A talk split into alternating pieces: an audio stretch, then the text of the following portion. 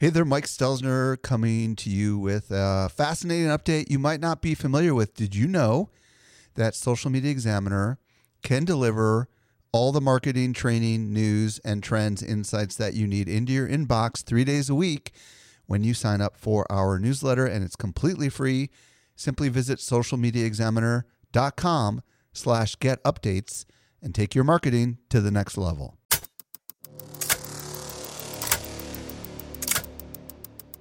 Welcome to the Web3 Business Podcast, helping you navigate the future of business. And now, here is your host, Michael Stelzner. Hello, hello, hello. Thank you so much for joining me for the Web3 Business Podcast, brought to you by Social Media Examiner.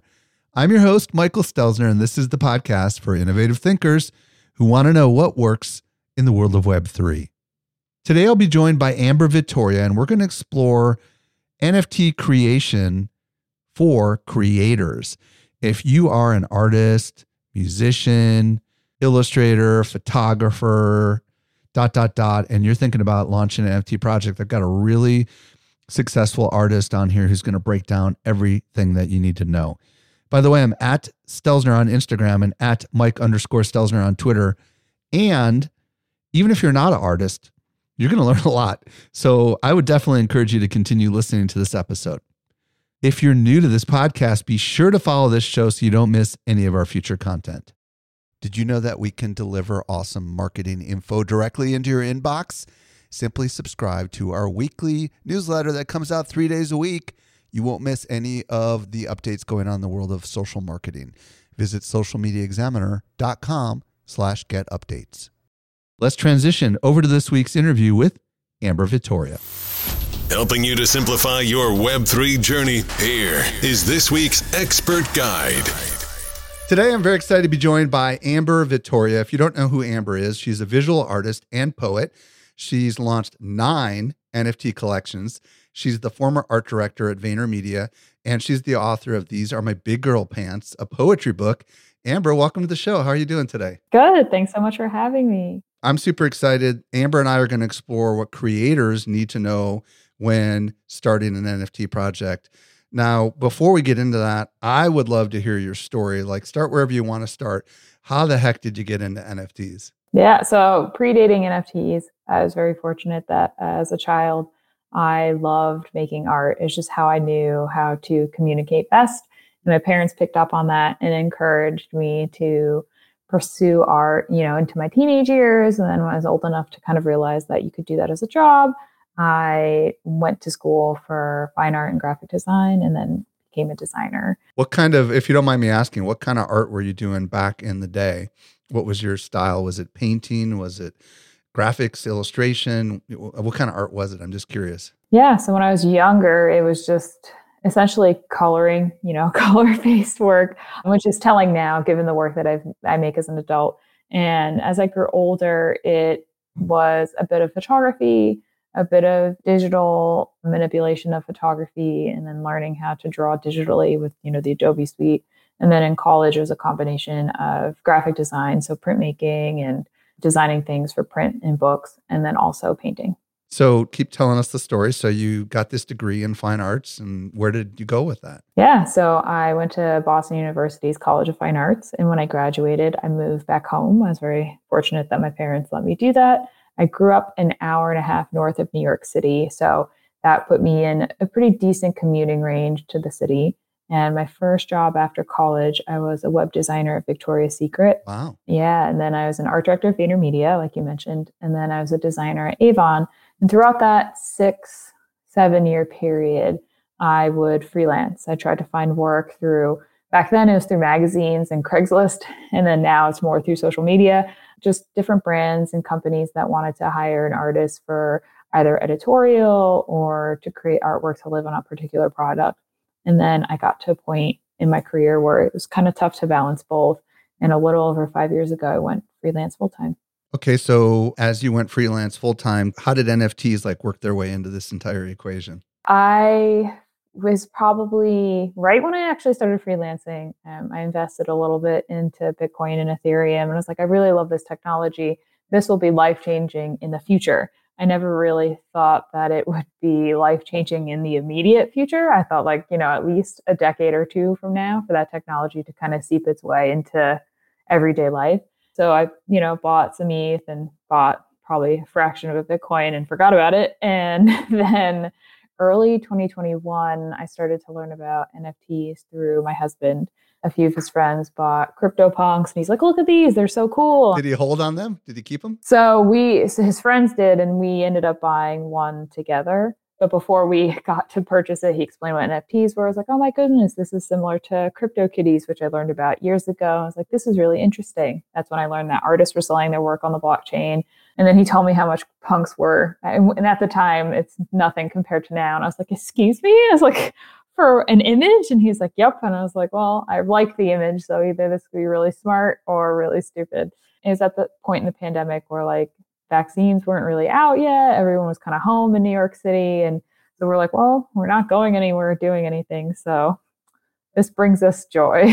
and, uh, but after that, I started to study how other artists were, you know, presenting themselves and sharing their work on the blockchain and started to sell my work myself. So, okay, so around 2020 is when you started. Uh, 2021. 2021. Okay. So tell us a little bit about your very first project. And well, actually, yeah, tell us about like, did you start investing in art NFTs? And then tell us a little bit more about your very first project and kind of bring us through that journey as well. Yeah. So I first started minting a few pieces on MakersPlace in February and March of 2021 and those pieces sold which is really exciting. But at that time minting was really expensive. To like mint one artwork as an nft it was like 500 bucks. You know being a freelancer during the pandemic sustaining that and hoping people would then buy it afterwards was um, a little bit tricky. Can you explain what you mean by minting? Because does that mean you as the artist had to pay to just put it out there? Or did you mean someone had to pay 500 bucks just in gas fees to get your art? So I had to pay to put it on the blockchain as an NFT. Ah. And then there was a transaction fee, which is also the fee that someone would have to pay to purchase it at the time, which was also expensive.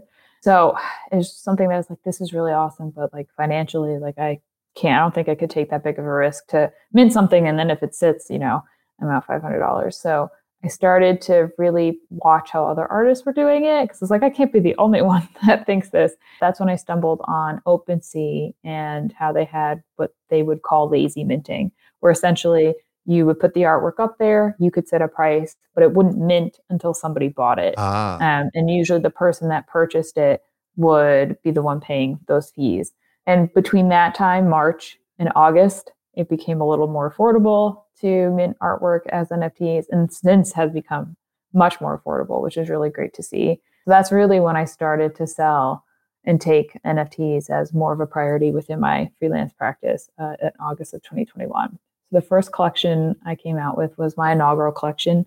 It was 25 unique digital pieces that were abstract figurative and they sold really well, which I was surprised by just because it was something so new and it had such a big of a learning curve. How much were you selling them for, if you don't mind me asking? So it was in increments. So I did the first two, I want to say, were like 0.25.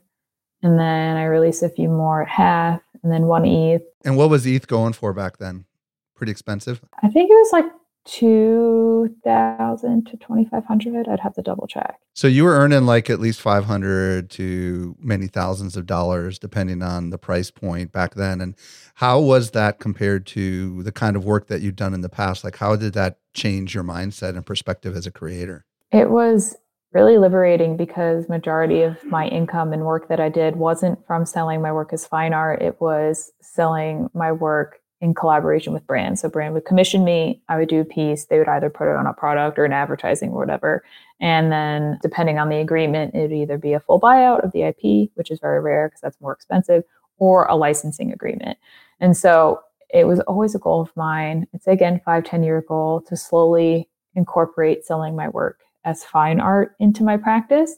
And NFTs allowed me to do it in a way where I could verify that it was work that I made and I could connect with people that didn't even live within the United States that were interested in my work. So it was really cool. And kind of bring us up to the present. I mean, you've done a lot of collections now.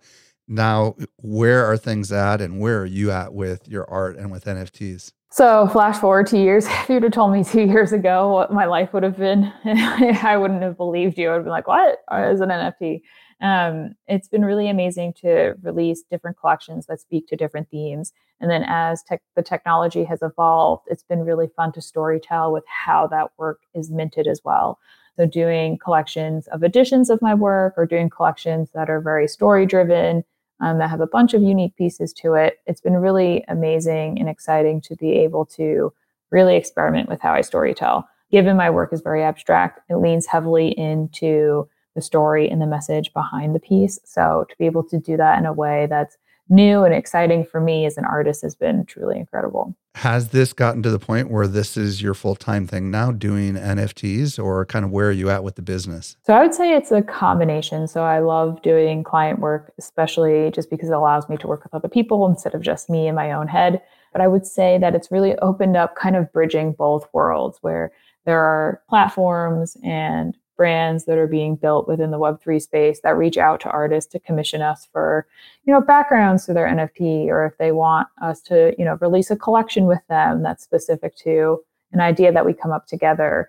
It's been really nice to kind of have those two like client corporate work and then selling my work as nfts be bridged. So i would say it's about 50-50 where i drop my own work and then i also still do um, work with clients First of all, thank you so much for sharing your story. We're going to kind of expand into a bunch of fascinating questions that I've got for you.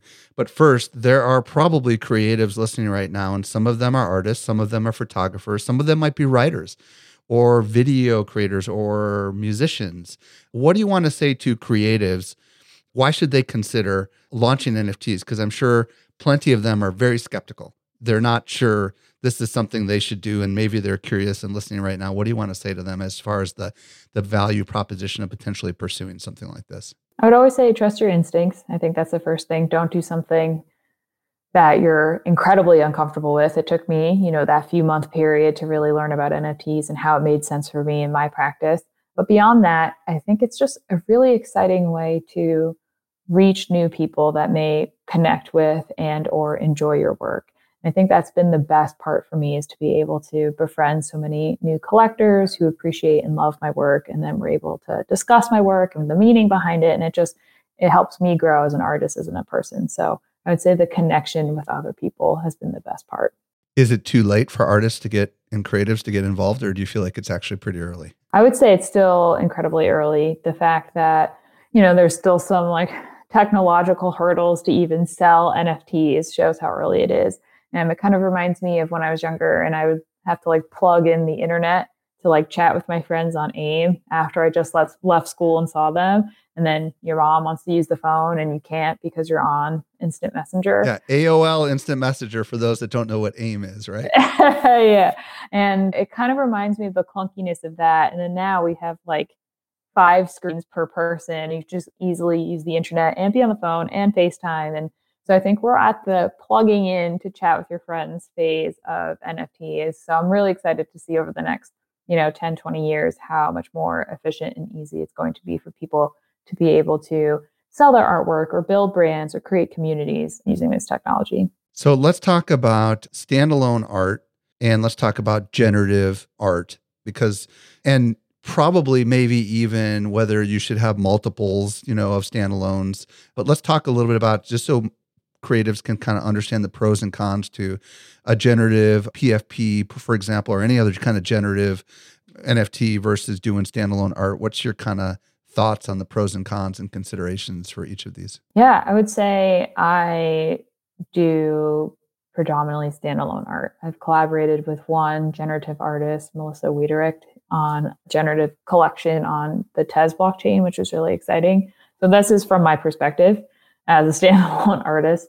The pros of doing your own artwork, whether editions or unique pieces or you know, unique pieces that ladder up to a similar theme, it allows you to create work how you've normally created work. You don't have to adjust your process to a specific storyline if you don't want to. You can release work when it feels best to you. It parallels really selling your work as fine art in the physical world. Doing generative work, I don't know how to code. So I'd say there are a lot of artists out there that are generative artists. The beauty of this is you can easily create a collection of your work and have it sell as a small collection of fine art as well, if that's what you like to do. It's nice to also collaborate with people that can code to create generative projects. Again, I would say that for a generative art collection, I prefer ones that have a story behind it. I feel like those that collect really resonate with that. And then the third one that you mentioned, generative like profile picture projects. I have a few friends that are artists that have those.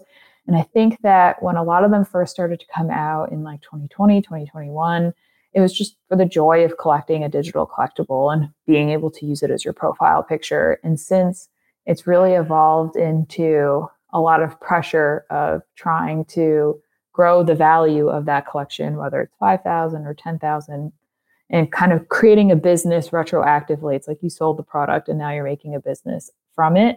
Um, so I've seen a lot of folks struggle with that and the pressure of those that, you know, felt like they were investing into that digital object to see it grow exponentially. So as an artist, I personally probably stray away from the idea of building a business based off of a visual asset class or a PFP, um, just because I've seen a lot of folks struggle with it because that's not usually how businesses are run. Usually, you build a business, you have an idea, you have an ethos, and if that ethos includes a product, then you start to sell that product. Whereas I've seen in NFTs a little bit of the inverse happen, where it's like we have this, we want to do profile pictures to help, you know, women feel like they can use and represent themselves within this space, and then beyond that, now they're trying to retroactively build a company from that. So, as an independent artist, I prefer to just keep it as straightforward as possible. Yeah, and I, I mean, first of all, what I'm hearing you say is with the generative stuff. Generally speaking, it sounds like you have to kind of hire a developer because it gets more complex, right? And my understanding of generative art is that it's different every time you mint it, right? I mean, and sometimes it's random, right? Like you have to I don't know exactly how to describe it, but my understanding of it is that basically every time someone mints it, the chances of them having various traits or various features or whatever is somehow algorithmically determined by a smart contract. Is that your understanding of what that means as well? So there are two kind of paths to generative. I think that there's the one where it's fully coded. So art blocks is a great example of generative art where the artist has the art is p- made from the code. Like squiggles and stuff like that? Yeah, like squiggles, like um, Jen Stark did a generative art collection. And that's a great example of someone writes a bunch of code and then as they mint, the code creates the artwork. The second one, which you see more commonly with profile picture projects, is an artist or multiple artists will make two, three, four hundred assets, layer them all in a Photoshop file, and then a developer will then use code to kind of randomize. So I think one's generative and one's randomized. But the idea is exactly what you said that you don't know what you're getting until after you hit it. Yeah. I know in the case of profile pictures, I've heard like I have a bunch of moonbirds and Kevin Rose oh. and others have said, hey, you know, we look at all, we kind of know what all 10,000 are going to look like before anybody mints them Ish. because we want to make sure we don't have accidentally things that shouldn't be together that just don't work together presumably, right? Exactly. Yeah. like you said, ish. Yeah. Let's talk about the idea of one of ones and editions and kind of explain that to people that don't know exactly what that means. Let's define what they are and then let's maybe go into a little bit of like what we need to be thinking about if we're going to do editions versus one of ones. So, the term one of one, for those that are listening that have a printmaking background, will probably be very confused. When I first hearing people like, oh, I'm a one of one artist, I was like, you do mono prints? I'm confused. So one of one is usually a term pre NFT that was used to do a mono print. You have something that you put on a surface and then you print it and it's one print and that's it. It's one of one. But in the NFT space, because that is inclusive of digital artworks and photography, it's kind of morphed into this idea of a unique piece. And it's just like that is the one piece that exists as an NFT, and that is it.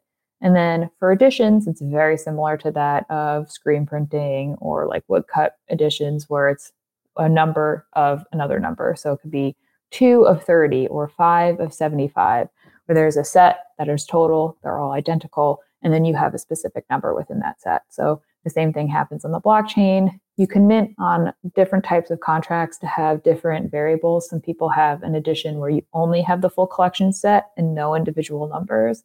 And then you can have one where each single one has an individual number out of the collection set. So it gives you a little bit more flexibility with how you want to edition and make your work more or less accessible, which is really nice. But it very similarly parallels how folks do it within printmaking. Have you done both? Yes. And what's the pros and cons uh, from your perspective? I have done less one of ones or unique pieces just because my goal within my practice is to have art be accessible as possible. I feel that art brings so much joy and excitement and question and wonder to people that it it can be more accessible. I'm all about it.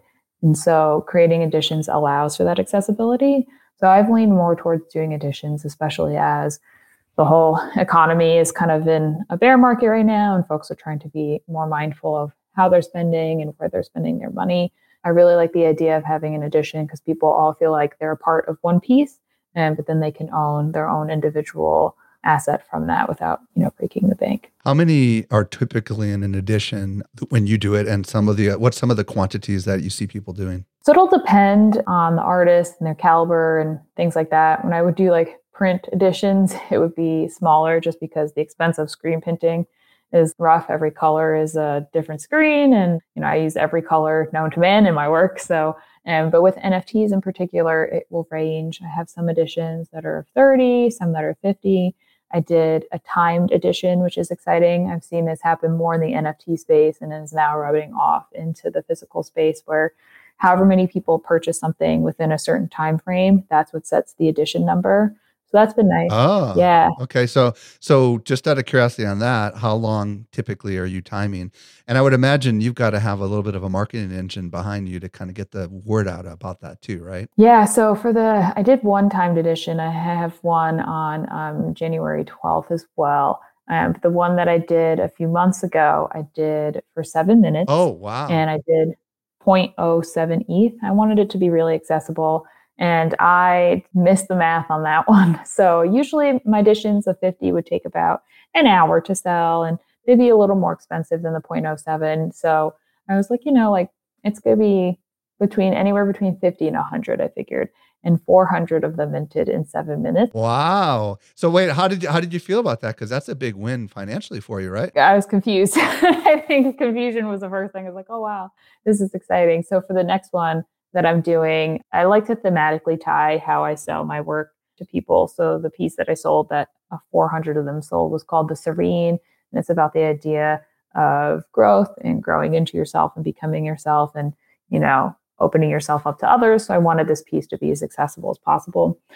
The next one I'm minting is and there are two of them. So you mint one, and then the next day you could burn four of the first one for the second one. And both of those are actually made in tandem with each other. So they're kind of tethered thematically. Let's pause and talk about that as well. So, yeah. Um, but before we go to that, on the timed edition, people are going to ask, how the heck do you, how do you stop it? Do that? Yeah. How do you stop that? You know what I mean? If you were to do a timed edition that's not NFTs, you know, it's pretty easy to set up. You know, you just put up a web page and take it down. But if you wanted to do it with NFTs, there's a platform called Manifold, which is free for artists to use individually. I believe their business model is, you know, big companies will hire them to create contracts for larger drops. And then their learnings from that, they provide for free as kind of like a public service to artists and creators to use themselves. So they have a, a plugin that's called a claim page where essentially you could set all of your rules, the price, the timing, when it's happening, for how long, and it automatically opens and shuts at that time. So it's pretty nice. I'm very thankful for them because I could not have done that on my own. Yeah, we're definitely going to talk about them in a minute. So I like the idea of a timed edition from a marketing perspective because it's kind of like if you're there, you're there, and if you're not, you're not, right? And seven minutes is not a lot of time obviously people were lined up ready to buy this. On the second idea that you're working on, which is the idea that you're essentially like expand on this idea of the burning of the token for the other art and ex- explain how that works so people can understand that. Yeah. So when you burn an NFT, you're essentially getting rid of it. But Manifold has come up with a really interesting plugin again, where if you have one specific type of NFT, you could burn X number of them for a different type of NFT. And some people will do this more as marketing. A lot of artists have done it in the last few months, and it's been exciting to see. I a like to experiment with everything just because I think you know you only live once, and you may as well experiment. Um, but for this in particular, I had two pieces that are very similar um, and were made within a very similar time frame. So I like the idea that collecting three and then burning for the other one allowed for those to be tied together. Did you have to burn all three, or did you just have to burn one of the three? So you burn all three. So for this one, I have a mint cap set at four. So in theory, if you wanted to keep the first one and then burn the second three, you would then have both pieces. Some folks might just mint one and they just want to hold on to the first one, and that's great. So it'll be a fun experiment to see how it turns out. It might go well. It might be something where I have to adjust for next time. But I really love that there are all these like technological capabilities for artists to be able to, you know, storytell and sell their work in new ways. Well, and we have had Manny Coates, who's the founder of the Bulls and Apes Project, on this, uh, and they allow you to earn tokens that can be essentially traded in for NFTs. Oh, wow. Uh, they call them teen bulls. And then you can burn X number of, if you have four teen bulls from these various guilds and you have these other NFTs, you can burn all of them and get this really valuable NFT. And that's the only way to get it. So the idea is that you got to work your way to it. You have to generate the NFTs, the other NFTs, and then you have to burn them. I would imagine in your case, this is where it gets interesting from a psychological perspective. The original collection might be worth more money if everybody burns the NFT and there's hardly any of them left than the other NFT. It's kind of a fascinating, I don't know, game mechanics, isn't it? It is. And that's what I'm curious to see how it turns out. So for this one, I'm leaving the burning mechanism open indefinitely. It's my first one. So if, I don't know, 100 years down the road, you're like, oh, and you buy three or four the first one, keep one, and then you want to burn the other three, you can. So it, I'm curious to see how it'll turn out and which one ends up being, you know, the larger edition of the two. In the in the case of the first one, was it also a timed edition or was there a limited quantity? How did you do the original four that you could mint? So the original four are same thing timed seven minutes for 0.07. Did that happen already or is that about to happen? Not yet. Okay. No, yeah. And you're going to do it for seven minutes? Yeah. I so that worked out well. I think eventually I want to do a collection that um I have a collection coming out with Coinbase in February. We haven't really nailed down the mechanics, but I would want to do one that's open for longer and then take um, a portion of those profits and then donate them somewhere. So that's another nice thing about timed editions is if you have other like ideas for like how accessible or how long you want them open for and then you can easily take you know part of those profits and donate them. It could really be really fun to story tell in that way as well. So it always gets me thinking about how i can sell my work and things like that. Just out of curiosity the art that you're placing into the contract is it high resolution art you know, I'm sure a lot of the designers are curious about how big this image is that you're putting onto the chain, if you will, or that's part of this. So, I mean, most places that you would go to to mint allow you to upload pretty high res files. I've seen some file limits for things like video, which I can't speak to because I have yet to mint anything that's video or animated. But all the ones I upload are just the high res files. Um, majority of my works are painted, so I high res scan them in at 600 DPI, and and that tends to be the file size that people can download, which some artists are a little hesitant about. They're like, oh, can somebody steal it? And it's like, yes, but usually people are pretty good natured. They're only going to download it if they purchase the NFT and then they're going to hang it in their home. If they're going to steal it to use it for commercial use, and then you could go after them like you would anyone else outside of the blockchain. Let's talk about this service called Manifold. Manifold.xyz is where everybody can go there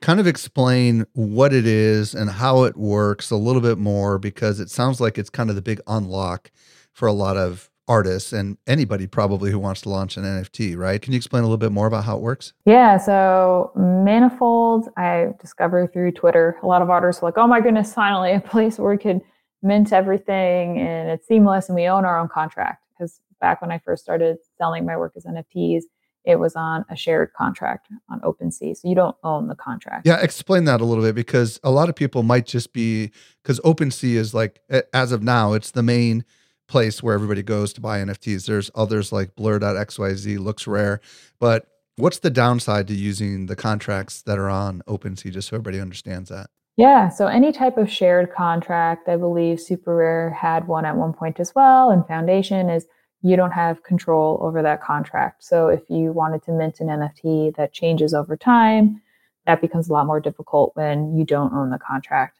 Also, you can't you just don't know 100% what's in it. And over the last two years, a lot of artists, we've learned that owning your contract is just for the better. It gives you a lot more control. It allows you to be more specific with how you're storytelling and sharing and selling your work. So Manifold was one of the first places that allowed artists the ability to create our own contract in a really user friendly way. I think they knew their audience. um, they have incredible, like, YouTube style video tutorials on how to mint your own contract, on how to mint a, an NFT to that contract, the different types of contracts you can mint. And it's really seamless. I remember it was, I don't know, like a year and a half ago now, maybe a little less, a year ago, when I was like, you know what, I'm just going to sit down, I'm going to learn how to do this. And I thought that it would take me a few days. And like in two hours, I had a contract minted and an edition. So it really makes it easy for artists to use and it's free, other than the transaction fees to mint the contract into the NFT, which over time have gotten more affordable. It's just been it's an incredible resource. Let's talk a little bit about royalties and how all that works. Does Manifold help you assign that, or do you have to go claim your collection on the various platforms and and, and set up your royalties and and any tips on royalties in general? Yeah, so as time has gone on, it's changed a little bit. Before recently, you would have to go on to every single platform and write in the royalties, even if it was baked into your like set on your manifold contract. Um, just because royalties aren't written on the contract level, you're putting them in a specific area. Some platforms will listen to what you're writing, you know, for your royalties, but some won't pull that data. So you have to go in and override yourself. And up until early January 2023. Yeah, 2023 for people listening. Yeah, up until 2023 that's how you would have to do it. And it can get frustrating because sometimes it takes 24 hours to hit and then you're losing out on royalties if anything sells within that time period. But um, that's just kind of the, I've chalked it up as that's the cost to be in the space. And the upside has been so much better. Recently, though, OpenSea has a royalty protection registry where they will only enforce royalties on contracts that have a royalty enforcer. So for the sake of independent artists who use Manifold, uh, Manifold has a plugin now that you can allow or disallow your work to be sold on different platforms. So once that's set up, then your royalties will be protected. And it's definitely not a long-term solution. Again, I think we're in that dial-up phase where your mom yells at you while you're chatting with your friends on AOL. I think this is very reflective of that time where we're all trying to figure out how royalties could be honored, but also the nuances of royalties changing over time, royalties not changing, things like that. I think that this is a first step in protecting royalties while we're leaving ourselves open to innovate and grow for the future and how that could be more seamless. Yeah, and I think it's probably important for people to understand that if you accept this OpenSea NFT thing in your collection, it's forever. There is no undoing it, is my understanding. And the way I've heard it explained is the benefit of using OpenSea's concept is it bakes it somehow into the contract that it cannot be sold on a platform that does not honor royalties by default. There's kind of a list that OpenSea maintains, right? And then if you're on the list or off the list, it just prevents the NFT for actually being sold on that. Is that your understanding? Am I accurate in this? Same. That's my understanding as well. I uh, it took me a while to uh, fully wrap my head around it, and I think it's something that's still you know, as an artist and not a programmer, still slightly above my brain grade, I like to call it. But um, that is essentially what it is at its simplest form. It's nice because it doesn't, you know, spiral to the bottom where all platforms are just going to get rid of royalties. But again, I think over time there'll be more seamless ways to ensure that artists that want royalties will receive royalties from their work. I think that for those that don't understand how royalties work, royalties are paid when you sell the NFT, right? Isn't that how it works? So whoever is buying the NFT, if they buy one of your NFTs for two Ethereum, let's say, a portion of that goes back to you as the artist. A portion of that may go to the platform that is actually selling the NFT, like OpenSea, and then whatever is left goes to the person that's selling your NFT. Is that is that accurate? Am I describing that correctly? Yeah, that's correct. And then as you know, the royalty debate, you know, ebbs and flows. But most recently, um, some folks have even suggested that the person purchasing the NFT should be the one that covers the royalty versus the person selling it, which is uh, also interesting.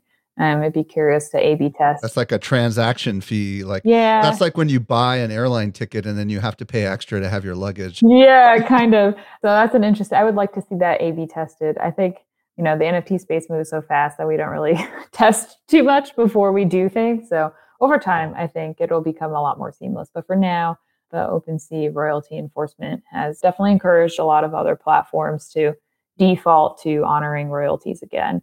Another part of that conversation is also the, you know, social construct aspect.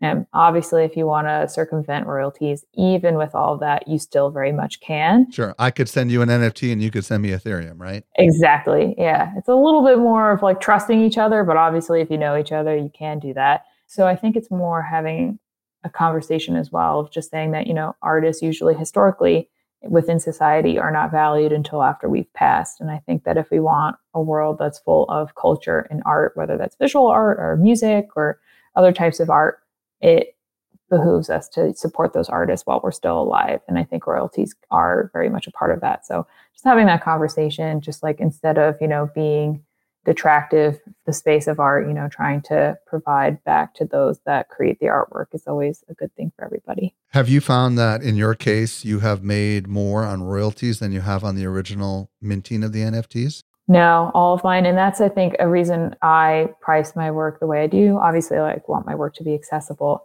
but i don't rely on royalties just for that reason knowing that it's very much a social construct right now even though we're slowly starting to figure out ways to program it I very much also encourage folks that want to collect my art to collect and hold on to it because they love it. Obviously, I don't control how people behave and why they're buying work and why they're selling my work. So the royalties always are a nice plus. The reason why I love royalties and when I first learned about this space and about royalties was for the long term. Obviously, if all goes well and my work does very well in, you know, 3 to 5 decades, then yes, I would like myself or my family to be able to be a part of that hard work that I put towards that that's why I love royalties is because down the line it allows you to kind of be a part of your own story and your own journey. But I don't rely on them in the short term. But it's really nice to see that, you know, creators that may rely on them more than I do have that additional supplemental income to continue to make their work. How often are you releasing new projects? And then also on the royalty percentage, what's your general stance these days as far as the percent of royalty that you're deciding when you launch these projects? Collections will vary. If it's a larger collection, it usually takes me a while to create. Um, so I'll do like one or two larger collections a year. And then in between, I'll release editions every few months. It'll just kind of depend on the artwork itself, if I feel that work will resonate as an NFT and why, and then when. So I try to keep that schedule just flexible as if I'm making my own work. I don't mint everything that I make. I think earlier on, artists felt this pressure to mint everything that we make. I don't. Just so we're clear, so are you are you just kind of winging it, or do you have like i am going to release once a quarter kind of strategy? Or I'm just curious what your thoughts are on this, uh, how often you're actually coming out with new stuff. Yeah. So a I kind of listen to the market and see like you know is artwork doing well right now? Are people you know wanting to collect artwork right now? So that's a big portion. And but in terms of like a hard and fast cadence, I don't have that. So outside of doing like one medium to large size collection a year. Beyond that, editions will kind of be maybe one to two times a quarter, really just depending on the timing, my timing, my availability, you know, if I'm doing other projects with clients and things like that. So it's definitely not a set science um, and more of an art form, but it'll depend on the year, the demand, and then the type of work that I'm making. When you say large collection, can you clarify what you mean by that? Yeah, so for large for me, so I had in July and then December two larger collections. People laugh and they say they're still small, but you know, for me doing all the work myself, it feels pretty large. July of 2022, I came out with a collection called Memories of a Masterpiece.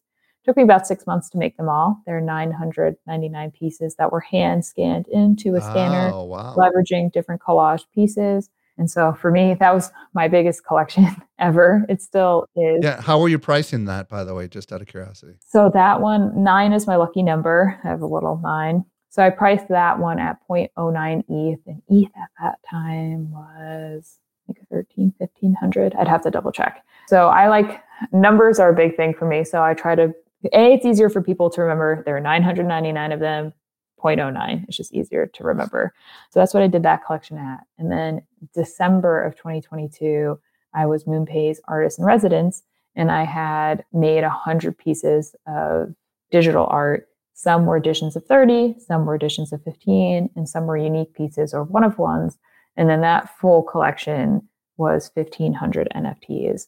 I don't see myself ever making a collection larger than that, just because it's a lot of. What did you price those at? And those were, I want to say 0.1.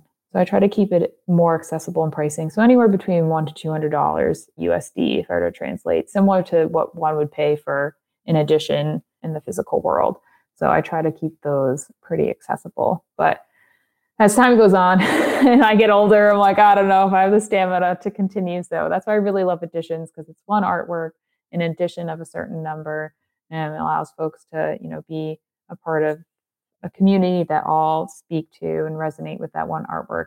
And then the the labor is a little bit less on me, you know, just managing how people are collecting that work, why they're collecting it, things like that. What do you typically put in your royalty percentage at? It depends. I've done 10% up until the collection with MoonPay. That I did 7.5%. MoonPay has 2.5%. So it reads as 10% still. That's something I still want to explore and experiment with as time goes on. Uh, maybe having a sliding scale of royalties, but for right now, the maximum is 10% that they allow on the Ethereum blockchain, at least. I know Tezos could be a lot higher, and that's a percentage that I feel comfortable with. You mentioned you're doing something with Coinbase. If you want to mention that real briefly, and then also if people want to see your art, they want to see your collection, where would they go? And then also if they want to connect with you on the socials, do you have a preferred platform for that? Yeah. So you can find all my work on my website, ambervittoria.com. Uh, you'll find all my social media there, but it's all amber underscore Vittoria. I'm pretty responsive in all the DMs, I would say. But I'd say as of now, Instagram is a little bit more organized with their direct messages than Twitter is. Um, so I think the chances of me seeing it are higher on Instagram right now than on Twitter. Yeah. And for those listening, Vittoria is V I T T O R I A. Tell us about the Coinbase NFT also. And then if you have a website, also share that as well. Yeah. So I, on February 14th, Valentine's Day, have a collection with Coinbase coming out. It's inspired it's four pieces that will be editions inspired by my most recent book, which is These Are My Big Girl Pants that came out at the top of January in 2023. So it's just the idea of exploring and evolving into the next version of yourself as a person, and in my case, as an artist. So I'm excited for that collection. And uh, yeah, everything about me lives on ambervittoria.com. Amber, thank you so much for being the first actual true artist creator who I've had on the show. Thanks. Who's who's actually like unraveled how you're doing what you're doing. I think so many people in the future that are creators are going to be listening to this and like finding this super valuable. I just want to say thank you so much for sharing all of the experience that you've had with us. Thank you for having me. This is awesome. Hey, if you missed anything, we took all the notes for you over at socialmediaexaminer.com slash W57. If you're new to the show, be sure to follow us. And would you let your friends know about this show? I'm at Stelzner on Instagram and at Mike underscore Stelzner on Twitter. This brings us to the end of yet another episode of the Web3 Business Podcast. I'm your host, Michael Stelzner. I'll be back with you next week. I hope you make the best out of your day, and may Web3 continue to change your world. The Web3 Business Podcast is a production of Social Media Examiner.